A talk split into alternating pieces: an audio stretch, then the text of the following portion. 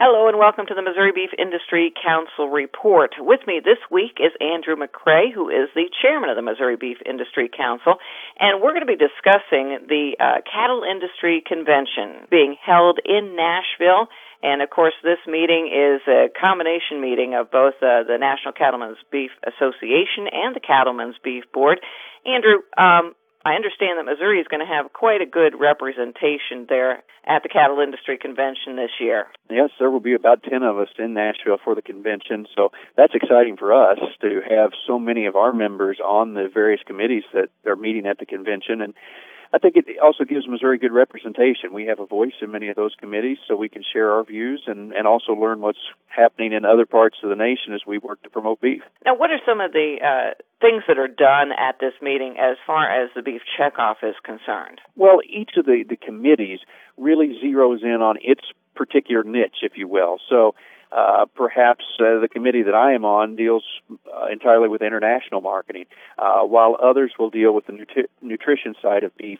But each one of those committees uh, has a specific agenda addressing a certain component of promoting beef demand, promoting the beef story, and so each one of those committees then will go through that material and then report to the, the larger beef board on their actions during the convention transparency is very important when it comes to uh, the national beef checkoff because it is mandatory.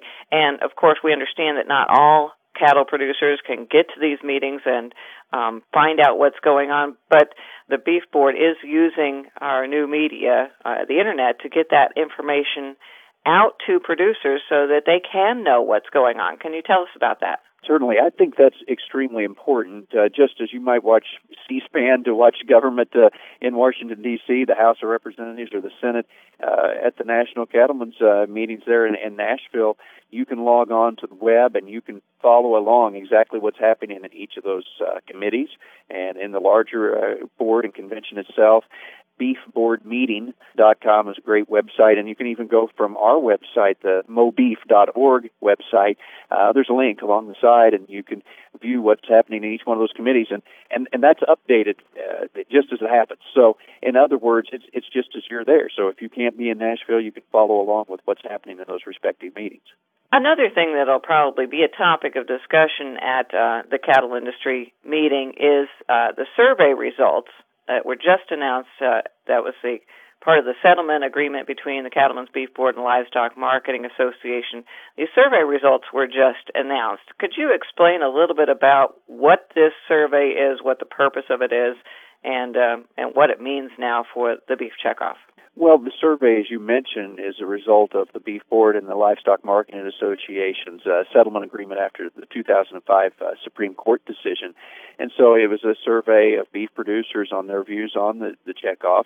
And the survey shows what we've continued to see from surveys over time uh, that an overwhelming majority of beef producers do support the checkoff. They now say that 72% uh, surveyed either strongly approved or somewhat approved of the beef checkoff program. So those numbers are good, and they, and they rank uh, consistently in that range. It seems like over the years.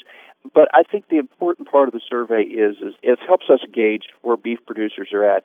As a person on the board, we have to be responsive to beef producers, and it's important for beef producers to know that the folks on that board are cattle producers, just like them, that may be cow calf or backgrounders or feedlot operators, whoever they may be so the checkoff needs to be responsive. And and for those of us on the board we want to hear from producers because how else can we you know do everything that needs to be done unless we hear from producers? So i think the survey is a good way for us to gauge where we're at in working for cattle producers out there. That was what i was going to ask you next is that producers out there your average producer out here in missouri and including the dairy industry and anybody who's a stakeholder in the beef checkoff important for them to get in touch with their representatives on the state beef board who also then represent them on the national level. It is very important and we truly appreciate it when we have producers uh, talk with us, either give us a call or an email or, or whatever it may be,